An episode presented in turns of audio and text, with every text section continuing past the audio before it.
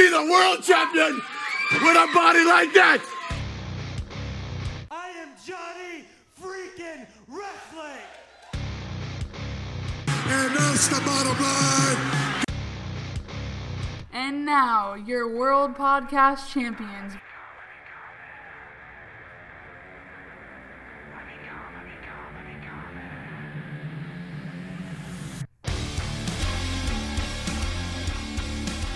Welcome to another edition of Rumbling Reality. Travis, we have two weeks away till WrestleMania. It is. It's two weeks away, and I find it interesting how just two weeks ago, you and I both were like, "Yeah, I don't know about this WrestleMania. Not Yeah. that excited for it." I mean, it was a little boring. A lot of the matches felt pushed together. Some matches still do, but we have we have the whole. Uh, let's. did- we have a we have a little bit now more to look forward to Yeah. since uh, we had the the huge announcement this past week, and let's face it, it it shook everybody and took everyone off guard. I know on Heath Slater's back. I know, man. The one man rock band has made the appearance. It's wonderful. I was just trying to throw it up to see what you do, as usual. Hey, we play into each other. It's how it works. yes, man. sir. So uh, before we get before we get our uh, panties in a wad in a good way and start going off on Daniel Bryan and all the stuff we're excited for, let's backtrack a little bit and talk about the one thing that I am. Okay, I'm excited that the Ultimate Deletion got over, and it does kind of suck that in a way that Daniel Bryan's stuff got released less than 12 hours from Twitter going crazy over Ultimate Deletion because I kind of feel like it, it kind of overshadowed it a little bit. You know what I mean? Uh, I mean, I think you could uh, you can agree to that, but I mean, I was I was listening to Edge and Christian's podcast earlier this morning, and they were talking about the ultimate deletion on one of their podcasts, uh, and they they too mentioned though that uh, it it trended on Twitter. Oh yeah, two hours, two hours straight, say- number one worldwide. Yeah, and it was and one of those hours was way after the show had already ended. I know. So I mean, to say to say it was overshadowed, uh, I can see where maybe that argument. I would- mean, like the wrestling mindset. There wasn't as much. You know, if nothing crazy happened, like a Daniel Bryan return, uh, the people would be constantly like you know t- talking about it. But the Daniel Bryan thing is one thing that every WWE fan just really wanted to happen, and it finally happened. I am glad WWE waited to release the info. At least it wasn't the same night.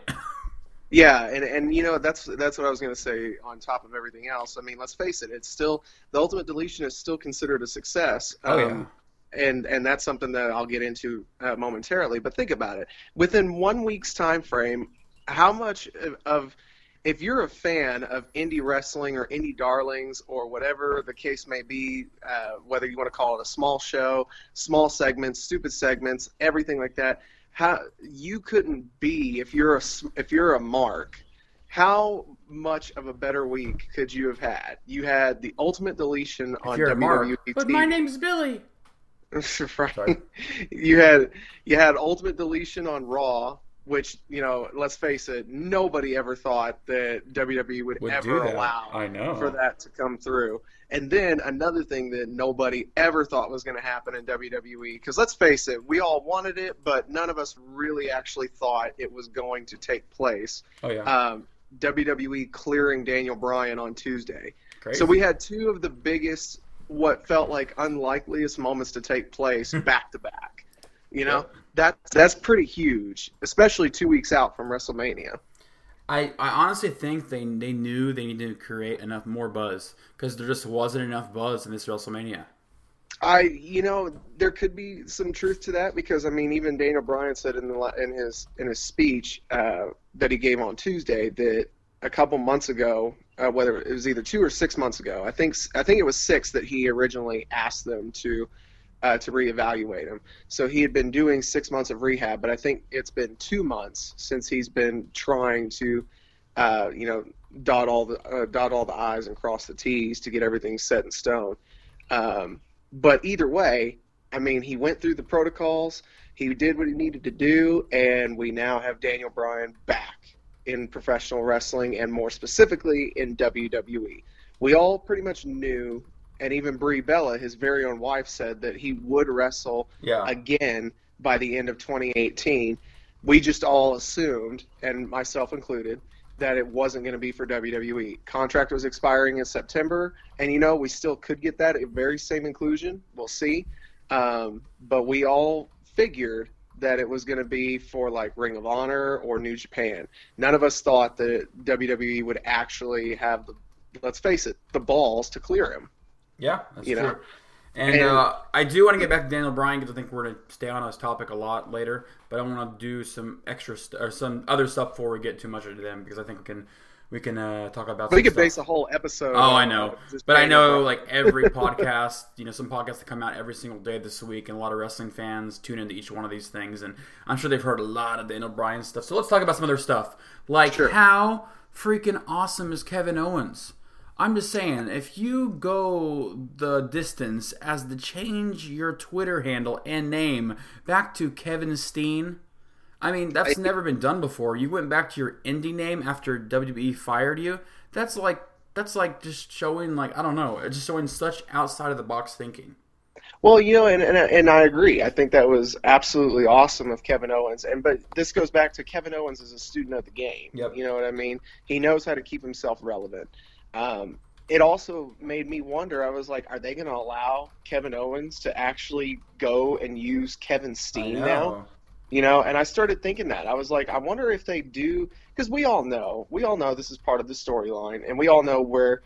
Okay, we don't know because they haven't announced, but we can all pretty much assume where this is going to lead to in the next two weeks. Yeah. Um, whether it be for Tuesday or whether it be the following uh, Tuesday on the Go Home show. We know what this is going to hopefully lead to. Um, and I've been saying this, and as a matter of fact, I said it on this very podcast about two or three months ago when we were talking about the perspective of Daniel Bryan's return. Um, but I honestly wonder if they will let him use Kevin Steen now. I mean, we've seen we've seen AJ Styles come in using his name. Mm-hmm. We've seen Samoa Joe come in, Austin Aries, Ricochet, which was finally uh, had I mean- a debut vignette on NXT. We saw that. I mean, wouldn't it be different? Like somebody who had a, I mean, it's just different to just stay with the name he originally had after That's- WWE that's changed it. saying. I've never, I don't think it's ever been done before, I don't. I don't think so either. and I, it would I- give him I like a little edgy factor. and and it does. I I can't recall, like like yourself, I cannot recall a time where I've seen a guy come in with the WWE gimmick, and then go back to uh, to his indie uh, indie roots, if you will. But his indie roots is his actual name, so it's like you know that'd be. I think that would be actually pretty cool if WWE allows it to stay that way. Um, I do think, I they, think I they think they might explore for a little. I don't know, and the only reason I say that is because they've invested so much time uh, and marketing and advertising for KO that I don't really oh, that's think. that's actually. I didn't think about that, and knowing you're right, knowing WWE and them as a business, they're like, well, we have, you know, there's just no way to really market Kevin Steen. Kevin Owens is a better shirt. Oh, and, and I hate- I hate saying it, I really do. It's true. But they kind of got a point. Yeah. You know, I mean, think about it. We just saw the release. Yeah, of go KS, Kansas State. Sorry. Right Uh, now, you got the. I mean, they just released the third uh, KO Mania T-shirt. I know. I want it so Uh, bad. I mean, if you're if you're a collector of T-shirts, if you started KO Mania, uh, started collecting the KO Mania shirts, I really hope they do it every year. I mean, I, I think that's what the idea is behind it. So, I mean, that's that's pretty cool. I think any WrestleMania he competes in or is involved in, I think you'll get a new KO Mania shirt. I mean, I um, am pretty excited. Sorry to cut you off. I am pretty excited that good. even though Daniel Bryan is almost like almost more than likely going to get a, a, a match at WrestleMania, I know he's not going to get a solo match, but it's cool at least we're going to see some time with him versus Sami and him versus Owens because we know they could. I mean, they have to be able to go together. I mean, come on. Well, yeah, absolutely. And and we were again we discussed the prospect of this return um, back two months ago, two or three months ago, and originally I was making the argument of Daniel Bryan versus Shane McMahon, and I remember you were not a fan of that idea. Um, it all it looked Mm, like Still not. it right and it looked like they were going in that direction um, just by the way that they were presenting this angle now with the way it is and i'm and i can't help but applaud wwe here because it's almost like they were trying to force a Daniel Bryan heel turn, which was not going to work in the. But here's what a lot of the wrestlers, wrestling fans on Twitter have been thinking. At least a few of them. They are thinking, what if this is all a ruse and Daniel Bryan turns on Shane at WrestleMania because they had such heat for so long? I mean, that would be different. It, it it would, but for storyline sake and purposes, after what happened on Yeah. Tuesday, it wouldn't make any sense at all. You, You know, know, what I mean? I guess we're gonna go back to Daniel Bryan a little bit. It's just Well, so no, we can we can say we we can save it. We okay. can save. Because I was gonna say, go. I know we were briefly touching we were touching on it for what the Kevin Owens. you can tell we're excited about Daniel Bryan. Going back to him like four times. Well, it just so happens that the Kevin Owens stuff ties that's into the Daniel Bryan stuff, so we weren't going back to him intentionally. I was about to. So, Uh, okay, so let's uh, go on to the next stuff. Uh, John Cena still doesn't have his WrestleMania match. And- yeah, and I'm I'm sorry. I I'm I don't mean to cut you off here, but fine. am I the only one who's getting bored already with this? yeah, I'm Like I, I, think, I yeah. get it. They're trying to make it to where Cena's coaxing him and pushing for Taker to come back. But man, if it's not getting annoying, you know, I just hope there's a bigger picture. Like instead of Taker coming out, it's Bobby Lashley or somebody crazy, like somebody no, we weren't. no. I mean, at this point, it's not. There's no way it's not. Or I'm sorry, there's no way that it could be anybody else. you don't think so? No, they're pushing this way too hard. And you know, I was one of the naive people, and I'm the first to admit it. That you know, all the reports coming out saying that you know Taker wasn't going to be able to go, and Cena was requesting to work with uh, with Mysterio, which was what was bringing him back to the company more than likely. Um, you know, I was I was on board with that, and I fell for it hook, line, and sinker. And there was a guy who even called me out on Twitter saying that you know it's dude, it's it Taker's gonna wrestle. You know, it's just how it is. Yeah. And I think I was also one of those guys that was just under the mentality of, you know, I as much as it as it was an Pains you. emotional moment, hmm. I was so I was actually happy that he was retiring on his own terms and going out at Mania last year. And now that that huge emotional moment that everybody thought was it now means nothing. You know what I Yeah. mean? And and I think that's the disappointing thing about it is everybody thought that was it. The way they did the send off and everything was perfect. Honestly, I think that was one of the most um, respectful ways that you could have ended that character and ended if he wanted to end his career, that would have been great. Now it's almost like it's it's a tainted thing, and I and I hate that because if they wanted it to be John Cena, they should have booked Cena and Taker last year. You know what I mean? yeah, Um, that's that's what most people have been saying too. Well, and, and and honestly, I don't care if they were trying to get Roman over as being a big dog because they know that the whole uh, Roman Reigns Undertaker match and the big dog nickname, which spawned from Undertaker originally back in 2000 when you know he was claiming the, Yeah. the ring was his yard and still was doing that. It was a fight for the yard, if And you it's will. It's funny you brought year. that up because I have been watching Daniel Bryan clips, and Mm-hmm. it it recommended because I was watching like Biggest Cheers, and Daniel Bryan got obviously the most ever probably, and on the like suggested topics was biggest boos ever. Man, I I had to show my little sister Gabby because because she never saw it I guess, and it was so crazy the night after WrestleMania uh, Raw. The boos on Roman Reigns, it was in the in the FUs and on the crazy chance was the worst I've ever seen it. Yeah, and and you know the whole the whole thing there, like I said, was designed and structured in McMahon's mind to be it of a passing of the torch moment from Taker to Roman. Mhm. Um, sorry, that that didn't work. You know what I'm saying? And I, I guess if anything, you have to admire the spontaneity and the, uh, I guess the fortitude of Vince McMahon to keep pushing and pushing and pushing, even when it seemed. I mean, it, there's no seeming about it. That ship is, for the most part, sunk. Um, somehow they're you know in a way with this whole build up with Brock for Mania, they've got people on Roman's side. Yeah, You know. Um, and we know that's what they're, that's what they're trying to do. They are, and you know, to to WWE's credit, this this storyline that they've done with Roman has actually helped him a little bit. Yeah, because, I just don't like the feeling of being coerced and liking or hating somebody. I kind of just want to feel this, you know. I just want to feel like they're doing something for me to like them, compared to Vince writing a little piece of paper and saying, "Do this, do this, Right. do this."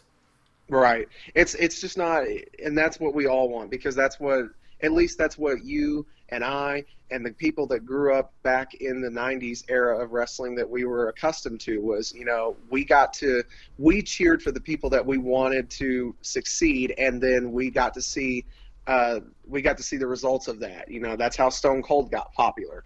Um, that's how The Rock got popular. That's what we are conditioned to, you know. And that was that was back when WWE really did care about what the fans thought because at the time they were getting their asses kicked by WCW and they needed to find something in order to propel them. So they finally listened to the audience that allowed them to get to the point where they did and uh, later on overtake WCW and buy them out. We we as the people that came from that generation are so accustomed to that. We the that, people. Sorry. Yeah. No, it is. It's it's we the people of that generation. Was doing Jack Swagger stuff. I mean, uh, yeah. Yeah. So That's that's what we're used to, and you we don't honest- get that. Do you think after WrestleMania we'll still have as of a hated Roman Reigns as we do now?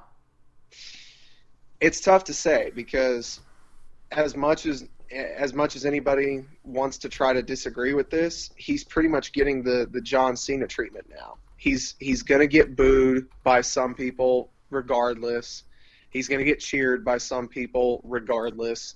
Um, he's pretty much he is what John Cena is now. He's going to be that guy that uh, has a reaction, whether good or bad. Yeah. Um, what I find interesting though is, again, maybe it's because the general population of people that hate him are men and they boo him in the audience, like much like what Cena does. Um, Mhm. It makes me wonder if Roman's going to have that same type of fixture, um, and if eventually it's just going to be too much. You know what I mean? Because with John Cena, you could hear the, you know, I mean, let's face it, the infamous "Let's go Cena, Cena sucks" chants. They were always pretty much 50-50.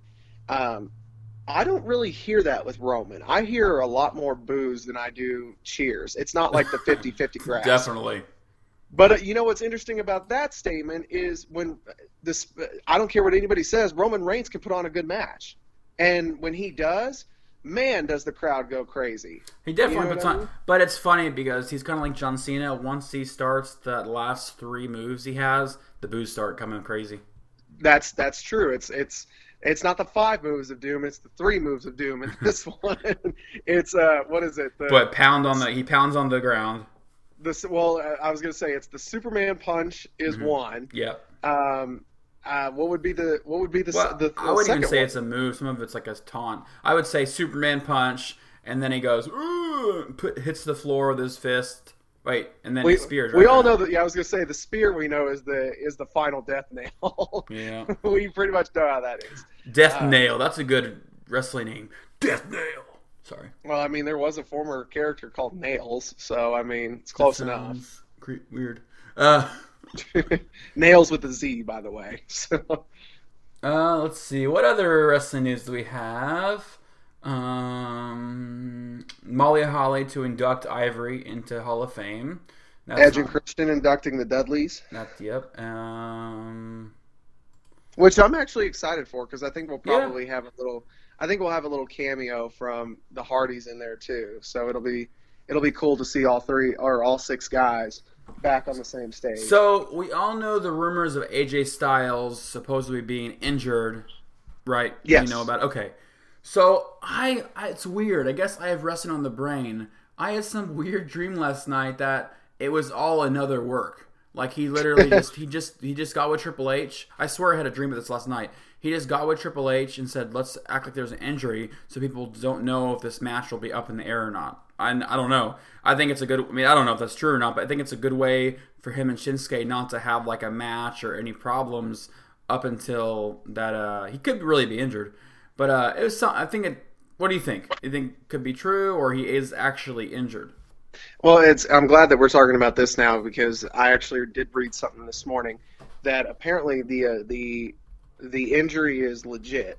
Um, the good news into it is that it's not like a uh, it's not a catastrophic severity type of injury where it's like they're not gonna clear him to compete, period, or anything like that. Yeah, yeah. um, from what I have read this morning, he has been cleared to compete. Matter of fact, he's uh, competing Man, on this. I'm sure you saw that on RumbleRumors.com because I definitely posted that. I mean, you can find great news and non spoilers on rumblingrumors.com Man. along with free HD wallpaper. Yeah, but so, uh, but I saw, um, I did see where uh, Styles did an interview, and uh, they they have advertised that he is going to be competing at the SmackDown house, uh, house shows this week and next week.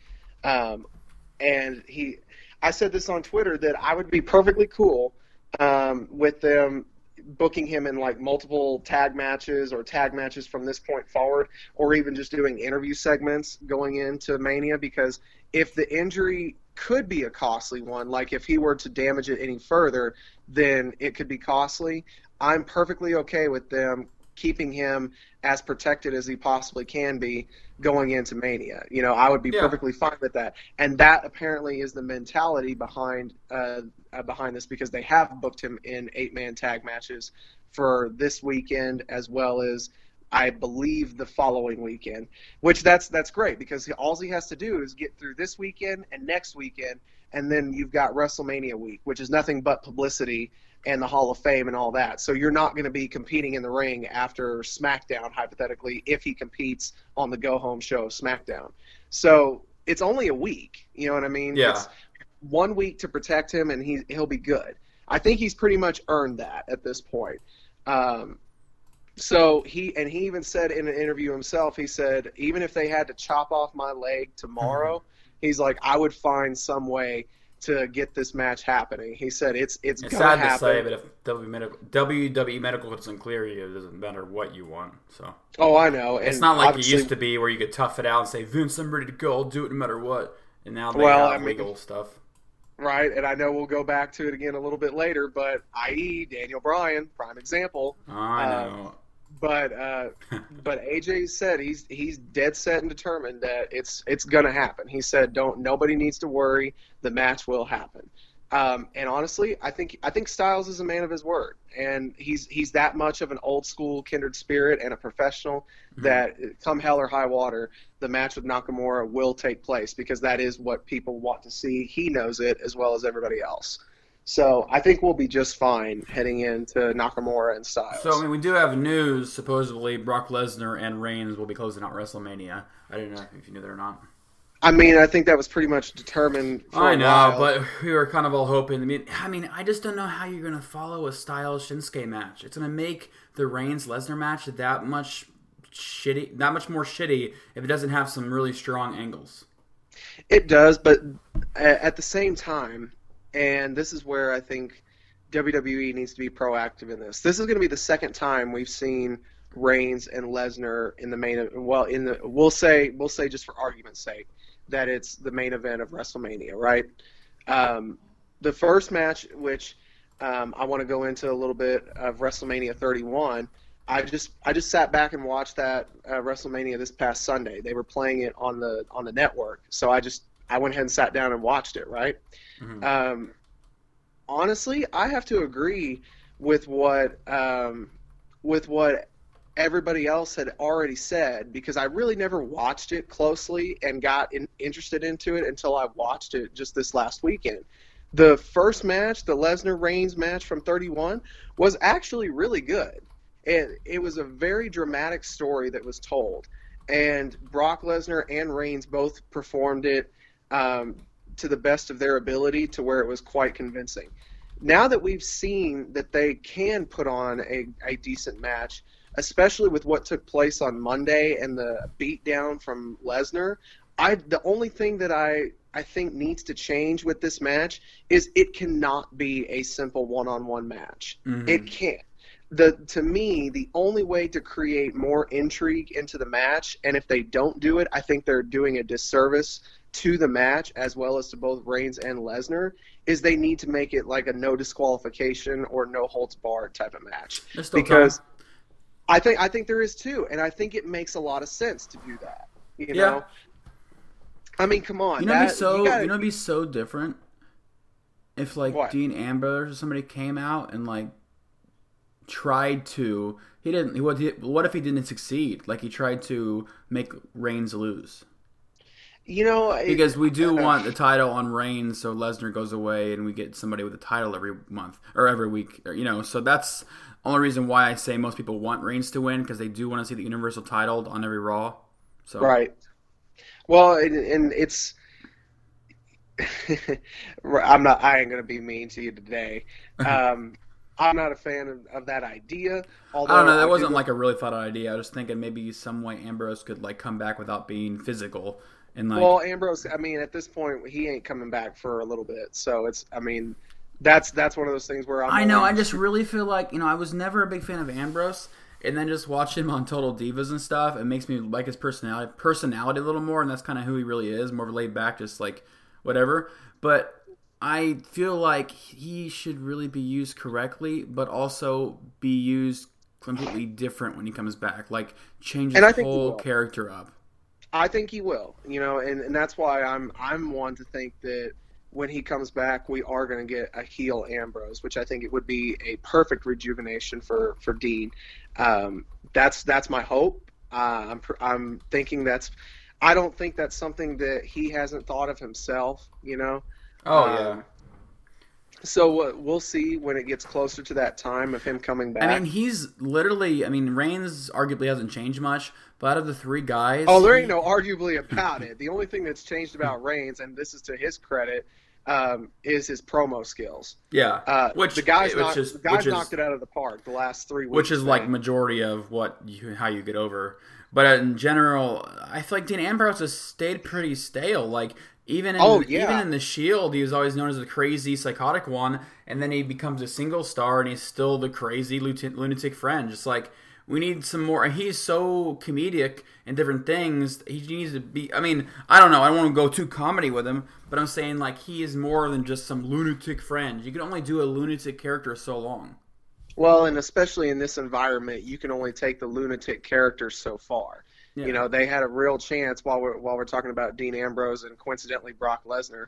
They had a real chance to do something great at WrestleMania 32 in Dallas, and because you and I talked about this before we ever had the podcast going, Mhm. um, I think, or or maybe we had just started it back then. I don't remember, but I do recall talking to you about. You and I both thought, man, this match with Lesnar for Ambrose could actually be where Ambrose can shine. I mean, we all pretty much thought, we all pretty much agreed that Lesnar was going to go over, period. But we all looked at it as in this would give Dean Ambrose a real needed rub and showed that he actually can be a main event player. And of course, we all know and have heard uh, at least the Dean Ambrose side of things. You know that you know he didn't really enjoy working with Brock, and Brock was pretty lazy. Um, most of us could probably see where that is the, the factual truth. Mhm. Um, but to Dean Ambrose's credit, I think he tried to do the best he could with what he was given. And like he said, I was shot down from idea to idea to idea. Yeah. Um, I think honestly that was that was the point where Dean Ambrose's stock began to fall. Yeah, I think Uh, you're right. Because it- it's almost like it dictates if you can control the situation as being the head of the company or face of the company. You really Right. somehow have to mend fences. You have to work with somebody, even if they're not unworkable. You gotta find some angle that puts this match or this storyline over. I mean, Kevin Owens and his little, you know, tag team problem stuff he's having or match maybe at WrestleMania that's gotten kind of over. And it wasn't really supposed to be some major angle but now with daniel bryan getting cleared it's now becoming the most most uh, intriguing exciting match. It maybe not all because of kevin owens but kevin owens is definitely setting the precedent of making every single match really count. Same goes with the miz. I talked last week. The miz really knows how to make his matches popular. Well, and to both, and while we while we got Miz on there too, this is something for credit for both Kevin Owens and the Miz. Really, ever since Kevin Owens came over to SmackDown, the show has really been built around him as being the top heel. When you think about it, um, Consistently, yeah. I mean, Absolutely maybe so. Maybe, maybe so. He just, but to me, the major heel uh, is usually involved with the title picture, con- title It- picture it- constantly. that's that's true to a degree. We've seen some of the best heels ever in this business, um, and I'm only throwing his name out there because he he did it and it, it is exactly what it is. Ryback. CM Punk. Oh. CM Punk was was a prime example of that. The Straight Edge Society, when he was running with that, was the most heelish gimmick you could have at that time. You gotta remember right? though, we are a little biased because we both like CM Punk. So some people Uh, no, no, no, like I'm- I'm- much. Okay. Well, that's I'm not saying that from the bias Okay. standpoint. If you if you go back and look at it at that time on SmackDown, really, who were your big heels back then? You had Kane, who was, let's face it, he's not really that much intimidating at that time anymore. Um, and then you had and a Daniel guy- Bryan.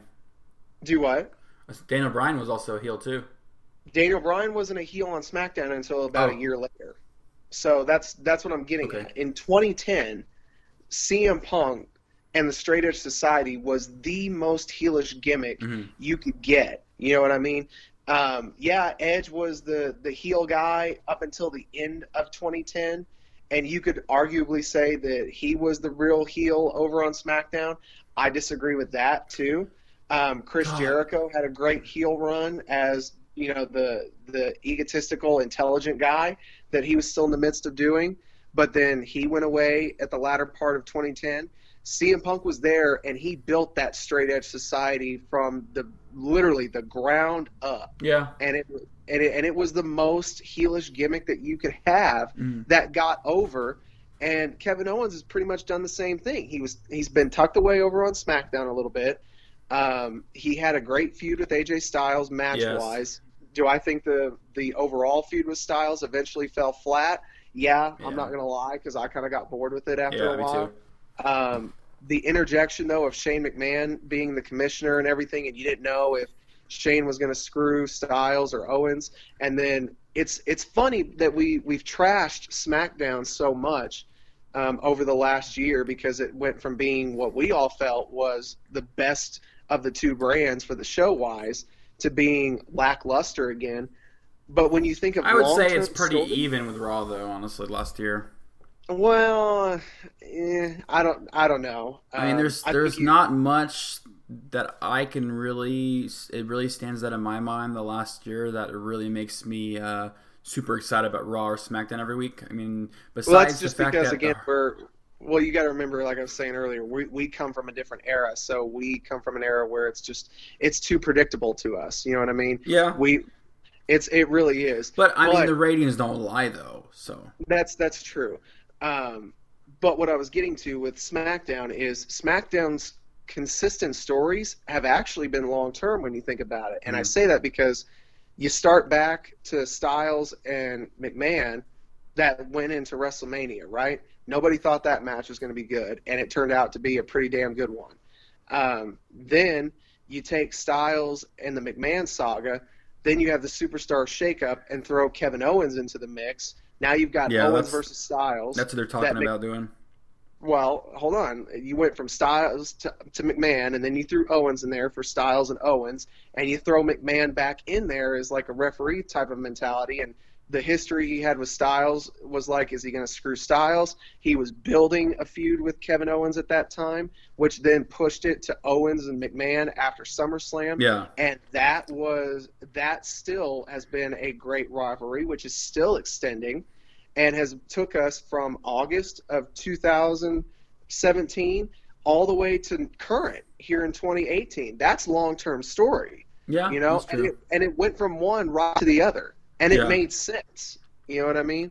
So long-term story booking wise smackdown has done pretty good and this has really been the most consistent story if you want to go from a chapter standpoint you know now we get the ultimate chapter and the Sami Zayn stuff when they threw Sami Zayn with Kevin Owens again dude they were easily the most entertaining part of SmackDown and became especially after Tuesday the most heelish act on SmackDown And let's Yeah. just go. Let's. Do you want to just get in Daniel Bryan because we have about twenty five minutes left. So, is it not amazing to you that they would Daniel Bryan comes back, and then within not even the, not even the next day, the same day of being sa- saying he's cleared, they let Kevin Owens and Sami Zayn do those kind of moves. I mean, I get like showing that he can do what he used to do, but I was like, oh my god, that's too much. Like it's way too much because those things do injure people. A power bomb on the apron, like good god. Sure, but that's I started thinking that too. But WWE has the best type of angle or story that you can go for with Daniel Bryan's return with that situation. And here's why. Because we as fans know that there's still a danger here with him coming back, right? So those type of things happening, they make you sit on the edge of your seat because you're like, oh my God, if he takes one bad bump and gets a concussion, he, he could be gone again. Did you, you know? Did you hear about the protocol for his? Uh... I did, and that's what I was going to get into. It is with that. crazy. It, it is, but you know what? I, I again, I got to give props to WWE, and I got to give props to Daniel Bryan because two things uh, while we're talking about that. Mm-hmm. One, um, he is now at least to to some people's knowledge, not saying that there are others that haven't tried it yet, Mhm. but part of his therapy to get uh, to get clearance again was he took it upon himself to have what was called oxidation treatment, Mhm. and um, it was a way that he would be receiving oxygen, um, of course, through uh, through the body, but he was receiving it at a certain amount that supposedly was supposed to help heal the brain, stuff, yeah. right?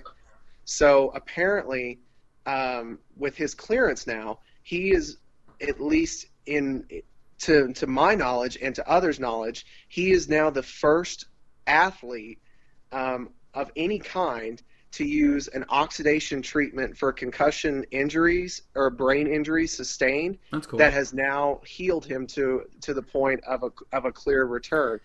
And part of the agreement uh, with, that he made with WWE for this yeah, and this is the crazy part. Yeah. yeah, is that he is getting tested after every single match Every from, single match from this point forward, and that is until WWE sees fit that he doesn't need it. right. Which you know what? Again, props to WWE because they're not They're just doing it to cover their be- ass. It is, but in the same time, you can't bash them for that. You know what I mean? they're course. they're taking steps to cover themselves. Absolutely. Because in the long run, are- it does help the human being.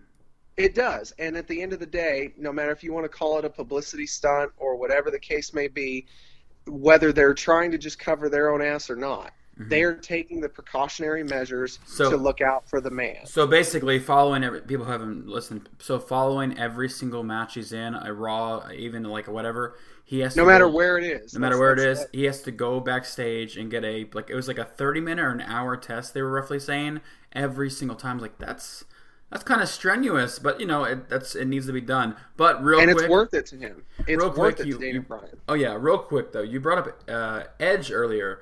Uh, I meant to say this. Does it give any hope that people away from wrestling can find other ways to recover themselves with other injuries and then come back? Like I was think I was thinking, man, what if Edge came back? Because I freaking loved Edge. Well, and, and, and I'm glad you did bring that up because Edge brought that up himself on uh, on him did, and Christian's okay. podcast, and he he said he said it's great that Daniel Bryan got cleared. It's wonderful that he got cleared. That's not going to happen with me, and the reason is because it, while the Daniel. Bryan's what exactly while Daniel Bryan did have neck problems and neck surgeries, it wasn't a neck problem that caused him to retire early. Yeah. It was a concussion injury. Um, Edge said himself, I didn't have a concussion problem. Um, I didn't suffer from too many concussions, so I wasn't in that same boat. Mine is spinal stenosis, or what I guess is referred to also in layman's terms, apparently in the medical field, as stupid neck. Hmm. Never, never had heard of that. But he's like, if you if you have any doubts, It literally sounds like a new rap song dance. right? Do the stupid said Nick. Uh, he was like, just go go look up one of those two terms and you'll see exactly what the problem is. He said, unfortunately, there's just there really is no hope for me to return. But to what you're saying, yes, absolutely, that brings hope that people uh, can return from it. Paige was the first one to say that. Of course she, She- was. But I mean, come on, with her issues here, I'm already over Paige. I'm not because honestly, I was glad to see her back. Yeah. And and the fact that a stupid stunt, and I think even you called it stupid too, that they would do a, a situation where Sasha Banks drop kicks her basically right in the back with a person with a known neck issue and you hit the, the kick right basically between the shoulder blades at the base of the neck. Why on earth would you even do that? You I know, but you got to realize it's it's the same concept with fucking Daniel Bryan getting power bombed on the apron. If you're in wrestling and you're cleared, you should be able to do, you should be able to hit spots and different things and sell them correctly. Both parts are involved. Both parts are at a at a uh, at a fault here. You know. Well, sure, and I don't want this to make it seem like I'm blaming Sasha Banks for, for the problem because it's it's it's not Sasha's fault. And she's got you a lot of I mean? blame already. Trust me, for seeing so much crap online. She she is, but that's coming from ignorant people that don't really understand the wrestling business or the wrestling industry or appreciate structure Sasha because even though I heard she's an ass outside of wrestling, she is a great women's wrestler. at the to me and in my opinion, next to Asuka, she's the best women's wrestler right now. I, I like her a lot. I, I mean, I, I've always liked Sasha. I, I would- I'll say right now the top three women's wrestlers, at least for WWE, and I want to specify that for WWE: Asuka, Charlotte, Sasha. Period. No no ifs. I mean, I like. Here's the thing: I like Charlotte, but I just don't think she has the, as many moves or as many like good uh, transitions as most other wrestlers. Oh no, and and if you're asking me in regards to uh, who's the better of the two between Sasha and Charlotte, Sasha wins hands down. She just. I know Uh, Sasha seems more technical, and she's feel. I feel. I think it's true. I think she has done it longer than Charlotte. Well, and on she has because she was on the indie scene Yeah, before. that's why I say that. Yeah, because WWE signed Char- Charlotte is homegrown. Yeah. Like Charlotte wasn't an indie person or anything. She got signed by WWE straight away and has been a WWE uh, homegrown talent. Sasha has not, and Sasha is willing to take a lot more risks than what uh, Charlotte is. And I think it's not just because she feels like she has anything to prove, because I think she's done that, but I think that's just Yeah, because her mentality is she wants to show that she can be just as good as a guy, if not better. You know what You know I what's mean? amazing to me? I mean, I know most people know this, or at least maybe know this. It's crazy to me that out of all the women's revolution, all the people that had matches on NXT, one of the most, actually, the most popular women's star right now is Alexa Bliss. And I found out she never had even one NXT takeover match. No, she never. Isn't she that crazy? Never competed on an NXT takeover. She made an appearance. Yeah. And let's clarify that for anybody that's like, well, she she was on uh, the takeover Yeah. here and there. Well, that's great. She was on it. She did not compete. It's like somebody saying I was on WrestleMania and they came out to watch, you know, they're on the apron. right?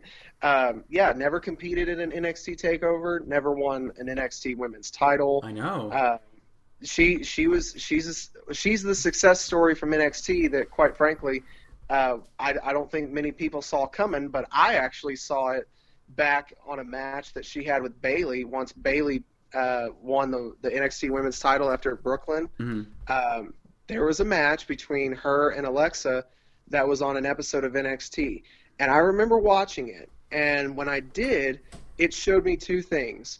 It showed me one, Bayley can work with anybody, and she can put on a good match. Because when I first heard of that that match and watched it, I was like, this ain't gonna be good because Alexa's not really that that good in the ring. She's good on the mic. She looks good. She's she would be almost the perfect prototype for what a female manager would be, right? yeah. Oh yeah. Not really, not really and my dream and my fantasies too. Yeah. well, we won't go into your fantasies. That's for your private time. But uh, she was she's she was just she didn't have, in my opinion, what you would call the wrestling aura to her, right? Yeah. So she has this match with Bayley, and I'm like, if Bayley can carry her through this match, then that'll show me that Bayley is a great women's wrestler who can work with anybody. But not only that, it for whatever reason, Alexa's game stepped up, and she put on a good match too. She was able to work with Bayley, even with as limited offenses as she had at that time, uh, and as limited ring time as she had she pulled off a very good match. And I remember at the end of it, I said it out loud, watching it, even just by myself. I was like, I'm gonna Alexa's going to be something huge. I was Yeah. like, she's going to be, she's going to be, and in my opinion, I think I said it on this very show last week. When all is said and done, Alexa Bliss will be the Trish Stratus of this generation. Yeah, I agree. Um, you know what's crazy? Uh, not crazy, but you know I was saying I love Alexa Bliss's little uh, speech, and she was all nice and turned it around. You know, at the end of her match on the fast lane, or not fast lane at the. Uh, Elimination Chamber. yeah, I really like that she keeps doing that now. Well, it's it's especially with this feud with Nia Jax, which has been it's been aw- it's been great to see It's- her essentially carry this whole feud. And it's pretty amazing. As I mean, it's pretty controversial. I mean, nowadays people get you know like a you know Oh, yeah, fat people are getting shaming kind of thing. I'm just getting so surprised. I know it's just so funny because I don't get butthurt. It's like this. I mean, they have to create angles and storylines. I'm sorry about it. It's about somebody's weight or how they're not popular. But I mean, that's they just have how to be you. an asshole. You got- that's yeah, that's you- what a heel is supposed And to how be. do you make a bad guy? You know, it's Exactly. like people I'd be like, "Oh, fat shaming, bullying." Hey, I'm a big guy. I, I don't I don't find any offense to it because I don't get butt hurt over every damn thing. Well, and at the end of the day, there's there's plenty of other stuff on television that you could literally find, I'm sure at the blink of an eye, where somebody is getting teased, mocked, bullied. Hell, one of Netflix's most popular TV shows on their subscription network is a show called 13 Reasons Why that basically is about a girl who got bullied to the point where she committed suicide. Mhm. You know, don't tell me that this angle between Alexa Bliss and Nia Jax is too far for WWE because they're talking about a woman's weight. I'm not trying Don't to get. tell me that this is oh going yeah, too far. I freaking agree. I'm not trying to get too much into uh, culture and stuff, but it's like, I know you know I'm 30 and you're how old are you again, Travis? 28. 27. 27. We grew up in a little different time. I just feel like we see more of these suicides and more so sad to say, and more of these like people that just cannot cope with emotions is because they they are just never getting uh, spanks. They're never getting slaps on the wrist. They're not. I mean, they're not barely getting that. They're just never getting like uh, what the world's made of. So I feel like when they you know get older, They get coddled is what yeah, is. coddled. So when they get older, they watch shows, they watch wrestling, whatever it is, they get butthurt about uh, something that they can't control or they think shouldn't happen. Instead of saying like, "I want to see the, I want to see Nia beat the crap out of her now," but instead they go, on, instead they go, "I want WWE to take this down, or I'm going to stop watching." Oh my! God. Well, yeah, it's like do me a favor then, stop watching. It's like, do you do you stop watching uh Marvel when Thanos kills somebody? I'm like, come on, yo, Thanos can't kill Captain America. Oh, shut the hell Well, here's up. a and you know what? Here's a here's a revolutionary concept. I think you and I are very familiar with this. If you're getting bullied by somebody, hey, here's a bright idea. Stand up to the bully. You know what I mean? yeah. Don't don't be the victim. Don't sit in the corner and cry, you know, just because somebody's humiliating you.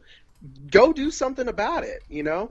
Not saying you have to go and, you know, go to extreme lengths, unfortunately, that we've seen here recently in our society. Again, not going to bring any of that up. It's not needed there. But that's part of the problem that I think people are is they just expect it to be like like you're saying, it's if they do something like this, oh, it's it's degrading or it's something like this. It's like, really, is it though? Because let's look at something here. Alexa Bliss is fat shaming Nia Jax. We get that. We understand. She's poking fun at her weight. She's a big girl. But let's look at the picture here. You have, in all essence, you have the perfect play of a high school drama. You know, Alexa Bliss is the popular girl in high school who's a bitch to everybody. Yeah. Um, and here she comes making fun of her uh, supposed best friend that she even said in her promo she's befriended to use, which I'm sure could happen in high school. You know, you have that one friend that you just take pity on type of situation, but you don't really care to be him, and you talk crap behind their back at the end of the day because in this case we'll use the weight as the example here. She's been fat shaming Nia Jax because she's like, how can a big girl like that ever compare to somebody like me? You know what I mean? That's a little scrawny thing. Nia Jax finds out about it. Now, what's Nia doing about it? Is she hurt? Sure. She's hurt because she thought this was a friend of hers. But is she staying hurt? No. She's pissed off and now she wants to go and kill her. You know what I mean? That's what you want. You want the good person to stand up for themselves. You don't Yeah. want them to just be like, "Oh my god, I'm going to sulk and cry in the corner." That's not what this is. It this should if anything be a positive role model to be like, "Okay, you're going to have people that talk bad about you. You can either do nothing about it and whine or stand up for yourself and go do something about it." Yeah, I mean, I just don't know how do people think they can create storylines and good things and bad and good. It's like even if you grew up reading comic books, you I mean that's just how you create a bad guy. How are you going to create a bad guy if they don't pick on things that are relevant? Yeah, if they don't if they don't trigger you in some kind of way, if you can't draw Yeah. a connection to something, then you're not going to have a successful story. You know what I mean? And that's all wrestling is. That's all WWE is. Is you're telling a story. And if it brings you in like that, good. It's what it's supposed to do. Now what you need to do is just enjoy with what happens at the end of the story because it's not going to be the well, okay, I'm not going to say it doesn't always end up that way because we could look back at the Booker T Triple H match from WrestleMania 19 and it disproves everything. Yeah. But typically, they don't do all this for the bad guy to win out. Sometimes you have to let the bad guy win, but at the end of the day, it's so that later on down the line they get theirs at the end. So you have to do stuff like that in order for that story to work. Yeah, I mean, not even just that. It's like the fabulous Moolah thing or whatever it is. It's like we just can't have anything these days without having some kind of big Twitter or social media uproar. I know there's Right. more voices these days and all these things, but it's like, I mean, it just it just makes me think that WWE is scared to do a true controversial, to, true controversial topics or real feuds that maybe cause problems because they think, well, we're gonna get an outcry if we make a, you know, I mean, Stone Cold could not come back and do the crap he did. There's just no way. No, no, there's no way. And and honestly, you're what you're saying is right. There's no way WWE could go back to doing things like we were used to seeing because unfortunately, and it's not just because of society bashing them. Now they've got big time advertisers on their side that if for whatever reason if something causes too much of a stir, they lose that advertising revenue. So, Yeah, I mean as exactly. as a prime example prime example, Kay Jewelers of all things, Kay Jewelers sponsored a WWE uh, event, TLC, right? So you really think that if if they went too far with a controversial storyline, that Kay Jewelers would stick around with them if something like that became too notoriety and brought too much bad eyes to that product? Hell no. They're Kay Jewelers. They're not going to invest one more single cent into something that causes a bad rap like that. So unfortunately, no, we won't get stuff like that anymore because now WWE, on a financial aspect as a company, has too much to lose from a situation like that. And I really think there's a difference between booing or getting mad or talk or bitching and complaining about a Roman Reigns push or these kind of things. Those are different to me. People are like, "Well, you guys complain too, or you complain on Twitter." I know that's going to come, but there's difference. There's a huge difference in somebody just being pushed all the time in front of everybody, getting all the best matches, different things, compared to a controversial storyline like I don't know, uh, you know, a black guy impregnating an older older woman, and then the woman has a fake baby, uh, or you know, Not or, even a uh, baby, a hand. a hand. You know, we're, we're referring to Mae Young. I Right. forgot what it was honestly for a minute. The hand. I mean, those kind of things and nowadays. inductee, the recent inductee of Mark Henry. Yeah, that's probably why I brought it up. It's just funny to me because that say that storyline nowadays, people be That like, wouldn't "That- work. Yeah, they'd be like, that promotes uh, that promotes women having kids at an older age, and that's not right. I just can I can imagine. Yeah, I, I definitely. I mean, it just it just there would be something about it. You know, there'd be something. Do you not realize? I just feel like oh, it's such a hot topic for me because I feel like anything WWE does that I didn't even realize that was truly controversial, like the Fabulous Moolah thing, becomes so controversial overnight. I'm like, what? Is it Right. really that important? They, you know, that all these maybe you know major companies might pull out from WWE sponsoring because they need to change the name of one match. I'm like, Yeah. Well, and- it's like you and I said, we don't know. We don't know what is true or what isn't true Yeah. about the fabulous Moolah. We're going off of pure stories and yeah, you speculation. can that listen more. The last episode or was last last? Yes, it was. No, it was last episode. Okay, we're going And- more in depth about it. We do. So if you want to go back and listen to what our opinions are on it, you're more than welcome to do so on last week's episode. Episode the brief 63. synopsis. Right. Mm-hmm. The brief the brief synopsis of of mine and Ramsey's opinion is none of this about the fabulous Moolah really came out in the light until after she had passed away. So while we're not endorsing the fabulous Moolah in regards to saying, oh, we're completely on her side, what we are saying is with all this coming out after her death and her not being here in order to uh, defend herself from this kind of stuff, it's hard for somebody like myself or Ramsey to be all up in arms and say, oh, yeah, they should definitely change that. Because, for one, everything is just pure allegation at this moment. There's there's really been no real proof behind it. It's going off of people who either for whatever reason may have a bitter sense with the fabulous Moolah because of this. We don't know what the real facts are. We Yeah. are going off of literally just what people have said. Mm-hmm. And there's there's nothing we can really go off of on that. So unless there's something else that comes out that it's factual binding things saying, "Hey, this did indeed happen. I've got proof to show it." I'm sorry, I'm not going to badmouth somebody like that. It's Yeah. not my place. I mean, I just I just don't think somebody when somebody's passed away unless there's video evidence, it's just all just I don't know. Well, and back then there wasn't. I mean, in that time frame when all this was supposed. There's been videos happen, around for 20, 30 years or more. there is, but not to the Not as readily of available. of what we have today. You yeah, know what I mean? yeah, of so, course. so of course, a lot of things that went on back then is just going to be spec, uh, speculation and hey, this is what was said, this is what was done. Well, we don't know, we don't see this, and who's collabor- who's collabor- is it collaborating or collaborating? Yeah, corroborating. Collaborate. Okay, so we don't know. I'm sorry, guys. we don't.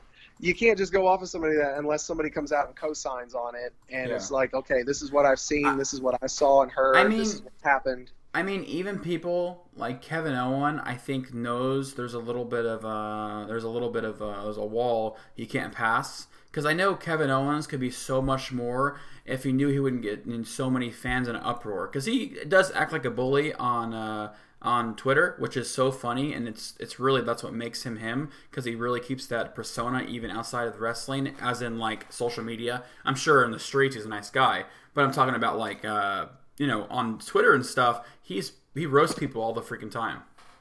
Oh yeah, but you got to also remember too. He's you could also look at that as he's defending himself too, because they pretty much they try to go after him first. Yeah, So he just fires back. You that's know? true.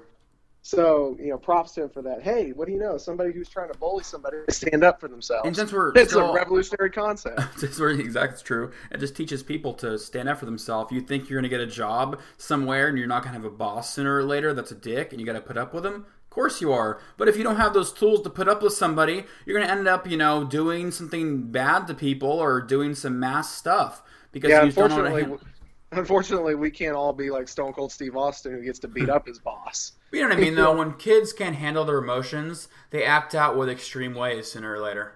Exactly. And that's what I feel like keeps going on nowadays, sadly, with bombings and shootings and different things. Kids just were not taught how to cope with their, you know, it's not it's not video games and it's not wrestling and fighting. That's the problem. It's people be it's mentally people. it's a yeah it's it people is the problem it's not it's not what's surrounding us as people or individuals it's literally And- people because this stuff keeps giving the narrative to how wrestling is slowly being uh, transformed. I mean, you can just look slowly. You know, WB went PG. Uh, I would say arguably because Linda McMahon wanted to run for Congress. i mean we we can also uh, speak towards how WWE reacts to situations with uh, the school the school shooting uh, that was in Florida the kid's uh, last name was Cruz and because of that Apollo Crews is now just Apollo Which is that? That's more of a rumor, though. There's no didn't no no it's it's legit no it's legit That's crazy. That's if that's, you want, I mean, if you want to see the proof, when they were doing that mixed match challenge, it was advertised as Nia Mhm. Jax and Apollo versus so and so, and I believe his profile on WWE has since been changed from Apollo Crews to just Apollo. Wow. So, uh, one last thing before, well, at least for me, at least, is oh, we need to do some questions in a minute. So, did you see uh, WWE put a video of Ronda Rousey's Ronda Rousey's training session on Twitter? Yes, I did, And and, she was wearing a freaking Young Bucks shirt. Did you see that? uh, that part I didn't see. Um, I was like. I was like, yeah, I actually put it on my Twitter and. I was like, is this like a ruse? This like on purpose? But I was like, man, she's being filmed by WWE in a WWE gym, and they're using this clip to promote her training for WrestleMania, and she's representing Young Bucks. I'm like, man, Young Bucks retweeted it and all this crap, of course, or whatever. But I was like, man, this. Do you think this is a ploy to get more fans, or do you think she's? I mean, she's obviously a real wrestling fan. People on Twitter are like, she goes indie shows all the time. I was like, well, I didn't know that. That's why I like to ask those questions. You know, I don't know how much it's going to be um, going forward of how much we'll see her at independent shows anymore. Um, but I don't know. I I've said it several times on this podcast, And you'll say it again. And I will because I just there's something in my gut that senses that wrestling is about to hit another stage that it'll be it'll be paralleled in regards to significance to what the 90s were with the Monday Night Wars and the three companies of WWE, WCW, and ECW and the surge of popularity for wrestling. I really feel like we're going to have something that will be parallel to that. Will it ever be the same as what that time was? Absolutely not. But the significance and the value that comes from that, I do think will be um, parallel. There's just there's been too much that's gone on. There's too much acknowledgement from all sides in wrestling now of certain entities, of certain people. Yeah. WWE especially has really become more relaxed with how they are showcasing talent from uh, that they sign from other promotions now, giving them acknowledgement and praise from other promotions.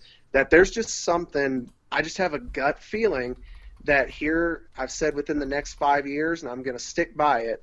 We're going to see a new surge of popularity where we're going to see probably one of the coolest times of wrestling that we will ever bear witness to, and a lot of it will be due, and it's just my opinion.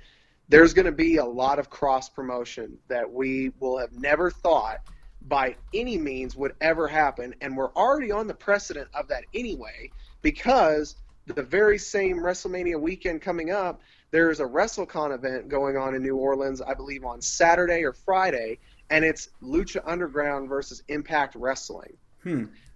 It So, sounds like a freaking like a comic book or some kind of crossover. That's cool. But that's that's what I'm saying. That's we're awesome. already seeing we're seeing the crossovers take place. Ring of Honor and New Japan have had a deal for years now where they've been cross promoting with Is- each other. do you think this will hurt WWE if they don't jump on the bandwagon? If they don't jump on it before it gets really hot? Absolutely. Yeah. Absolutely, I think so, because too. it's already it's already shown with uh, attendance numbers and things like that. And Triple H is not Triple H is not stupid. You know what I mean? Yeah. There's a reason why, uh, with all these recent NXT signings like Ricochet, War Machine, um, EC3, even guys that have made popularity with certain names are continuing to keep those names. Don't think that's coincidental. Triple H is not stupid, you know. And I think Triple H is a very smart man, smart enough to know that this is going to be part of what will have to happen in order for WWE to uh, just even survive. They will thrive if they jump on board, but just to survive, we're going to see where WWE is going to need to start looking at options like that um, here in the near future. Um, I mean, I, it, it's going to be a, it'll I- be a revolutionary. I just feel time. like it's gonna be hard, man, because I think WWE is so just different than most. It's it's it's just more of a company nowadays, and less. I mean, not to hurt anybody's feelings, and less of like a circus act. So I feel like they have things in a business standpoint. They they don't want to just bring uh, Kenny Omega, Kenny Omega unsigned, not maybe listening to storylines they wanted to do, not be able to sell their T-shirts and promote him on their website and on their uh, you know their sales and their merch sales outside the venue. I just feel like in the long run, besides maybe attracting uh, aid the Asian market more and those markets, how does it really benefit WWE because they have such a high standing in Canada, USA, Mexico, places that are so more WWE than New Japan. You don't see many uh, people in Mexico probably uh, watching New Japan wrestling. I have a feeling that doesn't happen a lot. I just have a feeling. But I just, you know what I mean? Like what? I just wonder what kind of what how much will we see of that? Like how much will we see like a Young Bucks coming unsigned and WB letting them use their platform more more views than they've ever gotten in their life? Well, and this is just a, this is kind of just a small little answer uh, to to that question because as a, as an example, you were using like T-shirts, for instance, right? Um, pure example here, um, Emma, uh, Tennille Tennille Dashwood. Okay, um, Hot recently been working with Ring of Honor.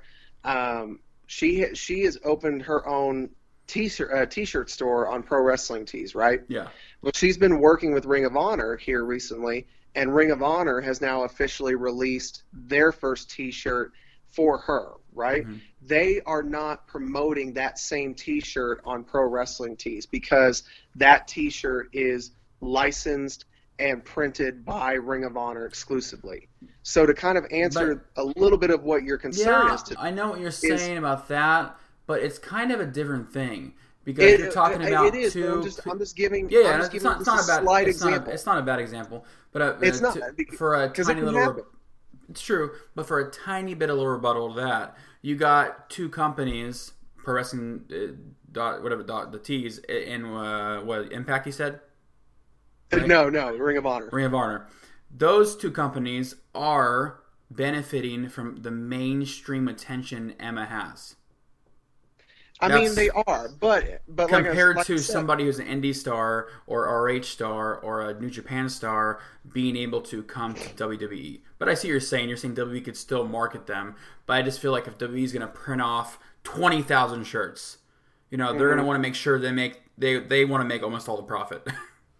Well, I'm sure, and that's why you would only get that specific T-shirt through WWE. I That's that saying, was my yeah. Mm-hmm. point. That was my point. There is that you can still make a little bit of money of like of a guy just as we'll use Kenny Omega still as an example. You know, Omega's got his own T-shirt shop on Pro Wrestling Tees, right? So he's got those shirts that you know anybody that buys those shirts, the money goes to a little bit goes to Pro Wrestling Tees, and the majority of it goes to the wrestler, right? But if you want us, let's say WWE comes out with this awesome kick-ass design uh, for Kenny Omega for a T-shirt, but you can only get that specific T-shirt through WWE. You're not going to see that on his pro wrestling tee shop. You know what I mean? Yeah, So it yeah, still yeah. will That's- generate that revenue. I mean, I get you're saying, but these guys also are doing these things because they need to generate a revenue. They do, and I and I get that too. Mm-hmm. That's but that again, that was just like a small. There's there's a way that it can benefit for everybody. Yeah, You know? I mean, I can see that, but I just, I just have a uh, reserve that somebody not signed to a WB contract, and Vince is like, "Hey, we're gonna use Kenny Omega, and we're gonna make him the main event at uh, No Mercy, or make him main event at SummerSlam." But he may not listen to our storylines, and we're gonna give him mic time, even though he may not listen to it because he's really not under any kind of guidelines. Yeah, but I, anybody again, if we're using Kenny Omega as the example, anybody who is a true wrestling fan and worker like a Kenny Omega, somebody who truly does love the business, I think we can both safely say that that wouldn't happen. I know, but let me give you an example. Hey, Kenny Omega, we know you're a top star in your debut match. We're gonna have you debut at and have your first match at SummerSlam, and we're gonna make you lose to Roman Reigns. Okay. So to me, it's like, well, if you're gonna job me out instantly and I'm under no contract, I'm gonna go down with some fire.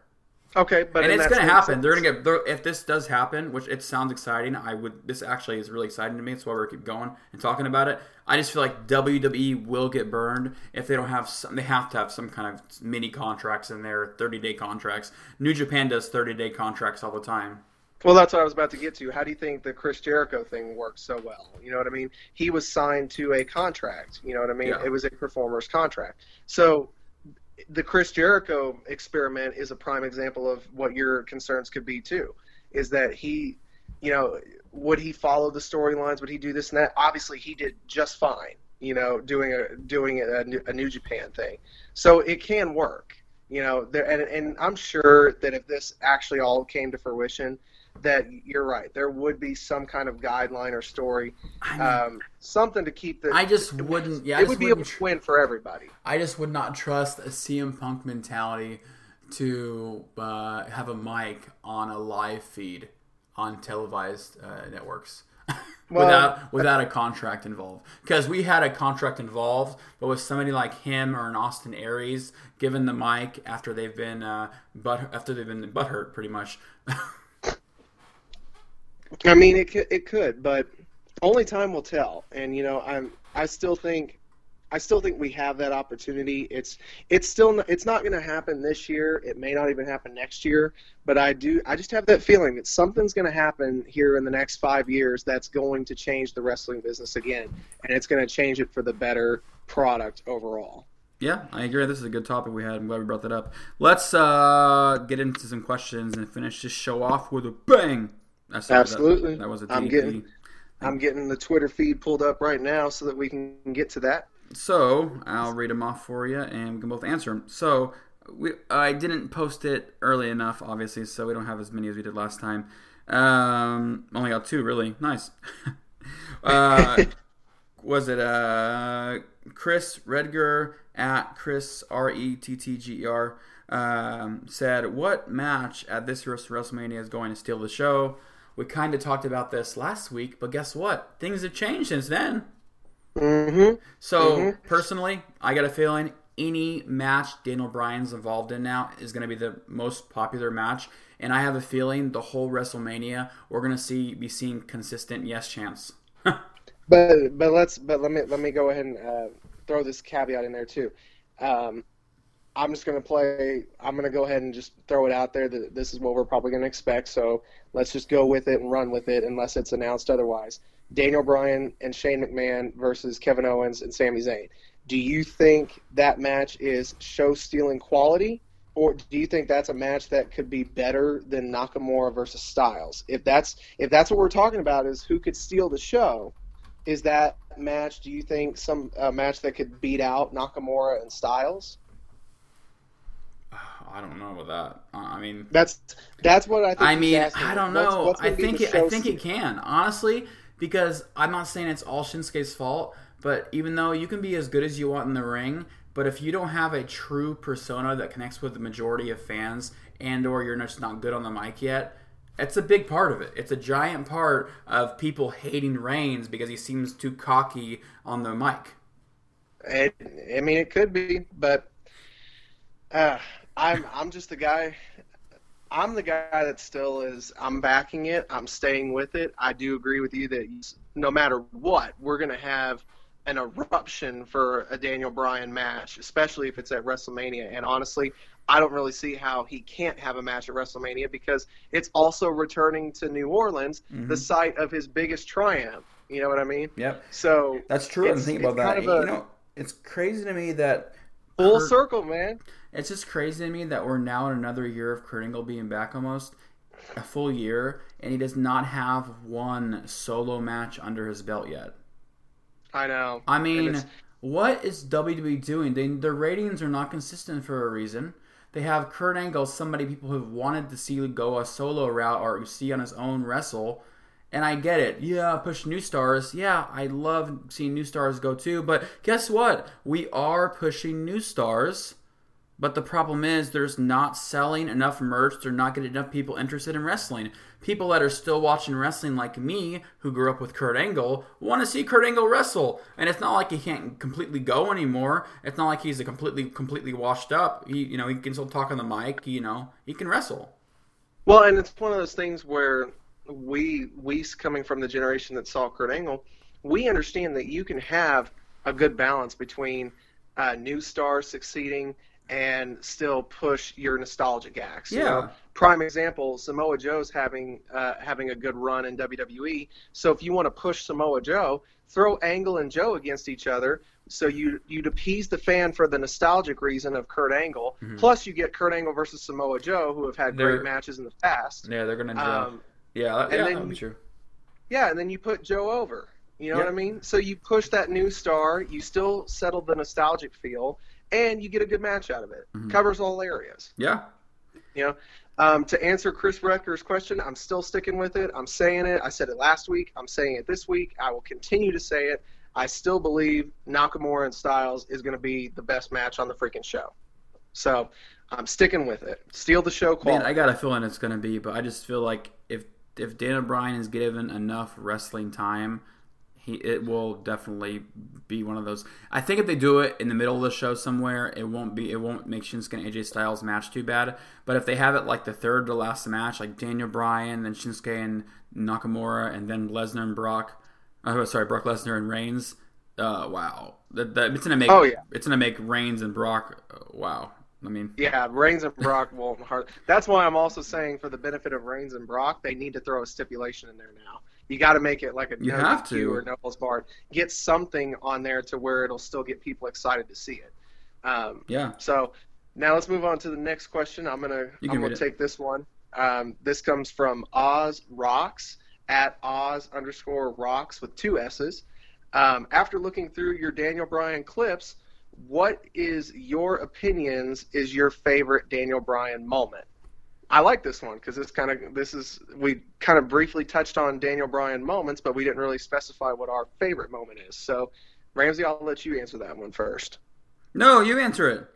I was coming No, up, I was go. coming up with a Oh, you were coming up with one, so you want me to go ahead and take this one? Yeah. okay, well, fine. I'll I'll go ahead and give Thank it you. to you. Um, you know, me personally, uh, my favorite Daniel Bryan moment um, has to be when he was feuding with Bray Wyatt, and he had done the whole join the Wyatt family the week before Yeah, that's what I was and yeah. they they uh, they brought him in for a steel cage match as punishment to face um, the Uso or it was the Usos versus Wyatt and Bryan, um, and they lost the match, uh, Bryan and Wyatt, and Daniel Bryan seemingly was offering himself up to like a sacrifice to Bray Wyatt, yeah. and then all of a sudden the fans who were solidly in Daniel's corner and hated the fact that he was with the Wyatts, all of a sudden he just does a quick turn from or he reverses Sister Abigail. The fans lose their ever loving minds, and then when he actually hits Wyatt, they go even crazier. But the reason why it's my favorite Daniel Bryan moment is because it really showcased with one moment when Daniel Bryan had everybody in the palm of his hand, which is simply when he was getting ready to hit him with the knee, he goes to the corner and slowly, slowly does the yes motion three times. Does it Oh slowly That's three I- times. that's what I put on Twitter. Everybody goes with him. I Like, actually put that on Twitter yeah, yeah, uh, two days ago. everybody went with him. Mhm. Everybody was going at exactly his pace, and they sped up with him as he sped up, all chanting yes. And it, the rhythm just went perfectly. With to this day, I can still watch that video, and it gives me goosebumps. I did. I even watched it. I watched it the other day and got freaking goosebumps. even right now, me just talking So- about it, I literally have goosebumps on my arm. It's, Since you went me- with that one, Mm. I can't go with that one because we need to give some variation. So if I would have went with that one, but I'm gonna have to go the night he won the WWE World Heavyweight Title and the uh, the night sorry the night after WWE World Heavyweight Title and WWE Title. He won them, and then the next day he went to Raw, and then the crowd was crazy. it's it, I I think we can both safely say still even two two almost that was almost four years ago, and to this day Daniel Bryan and especially after being cleared is about to be the most popular star in. WWE. I should really just. I'm not, I'm not going to. But I'm going to title this freaking uh, podcast as Daniel Bryan episode six. Yeah, but I'm not going to. Uh, but you're right though. I mean, the funny part is I put on uh, I put on uh, Twitter too that uh, at WWE Ramsey. I put on Twitter that uh, move over Roman Reigns because WWE's face is back. Like this is And the guy true. that everybody wants to see head the company. Yep. And I'm sorry, true. Styles. I'm sorry, Kevin Owens, who I personally like more than most of these guys. But Daniel Bryan, you can't deny that he has all the fans. Mm-hmm. It's it, it is what it is. it's just crazy. Um, um, so we got Last we got one third third question. do you think and I Undertaker will come out of retirement since John Cena has called him out? And this comes and that comes from at pint sized darling Black Widow. Um, Thank you for that. Yep, we've. I mean, we we touched on it briefly earlier in the show, but this is answering the question straightforward. Um, yeah, I I don't even think we can necessarily say Undertaker retired. Did we see all the motions and everything? Which again, we talked about this earlier in the show. That I felt like it essentially was retirement, but of course they never once said it was. It just was like only Roman Reigns said I retired it, but anybody on commentary was just like seemingly he's retired the Undertaker, or as it appears he's retired the Undertaker. They've never fully come out and said that he did, at least in WWE standards. Yeah. Um, do I wish that they would leave that alone? As I mentioned earlier, yes. I, I honestly wish Yes, they would have just left yes. well enough alone. Um, but I do think that yes, Undertaker will come out of retirement. The only thing that I'm hoping for, and I don't think it's going to happen, but I'm still going to hope for it until I see You gotta hope and pray. That's the problem. Huh? You have to hope and pray. That's the problem, bro. Right. I'm just, I am seriously hoping American Badass Taker. To I me, mean, that would that be to the- me sounds like it'd be more interesting. that's the only way in at least in my mind as a wrestling fan that's the only way i think you could justify bringing the undertaker back because like like we said it looked like by all standards he retired right well you could easily come out with he retired the dead man but the american badass was never retired I mean, know? Vince like really wants us for forget him though. Like he they, he really wants us to forget that run which i think is stupid because it's they never play still clips. They never show runs. recaps. They never show any true like WWE recaps of another. Say like some other they're doing another star, doing like Kurt Angle or doing somebody like that, and they're doing a recap of his career. You know, they'll try to keep Taker anywhere they can to a minimum where he was American Badass. I know, and and I I've noticed that too, which I think is disappointing because quite frankly, I loved it. I, I did too. People, a lot of I'm- people I'm hated it though first to say too. It was like I didn't hate it at all. I didn't either, and I and I'm with you. I see so many people that are like, "Oh my God, I hated the American Badass," and I'm like, "Why? I enjoyed it. It was a new, it was a new Undertaker. It was a, it was something where I we mean- could actually more connect with him more on a human basis." I mean, I think the show has proven, Travis. We just you just cannot, and just in general, you just cannot please everybody. I mean, you just can't. Right? No I matter mean, what happens, whatever you say, you know. And they say, and I've said this on this show before too. People say that the NWO Wolfpack was a failure, and I was the one that watched WCW, and I don't understand how anybody could say that the Wolfpack was stupid or was a failure or the secondary knockoff. No, it wasn't the original NWO. But if you were to look back and go, if you got the network, do me a favor and just go watch some of the old Nitros with the Wolfpack. They were a overact. Period. Happy Anybody birthday! was wearing Happy red birthday, Sting, this week. my, I mean, I popped like a little kid because I was a little kid when he joined the NWO Wolfpack. So You're- you're still and little don't kid. tell me on that moment that nobody didn't love it because the fans went crazy when he showed the red and black NWO. So f you to anybody who says that NWO Wolfpack wasn't good. Screw you. Go do Hey, your research uh, and tell me otherwise. Um, I'm gonna piss you off a little more. Okay, you ready, Travis? This is probably one of our most longest episodes ever. For some reason, he hates when I say that. That's the funny part. You mean the guy's not listening? Because you got it into emotion at one point where you used to say it almost every time we went over an hour. And I'm No, like, this stop. is. I'm looking at every show we've ever had, and this is by far five minutes past that. So we're the most we've ever gone, Travis, me and you talking and like actually, because the only time we really go over me and you is when we get like excited and we start going, you know. And so, Oh, oh, yeah.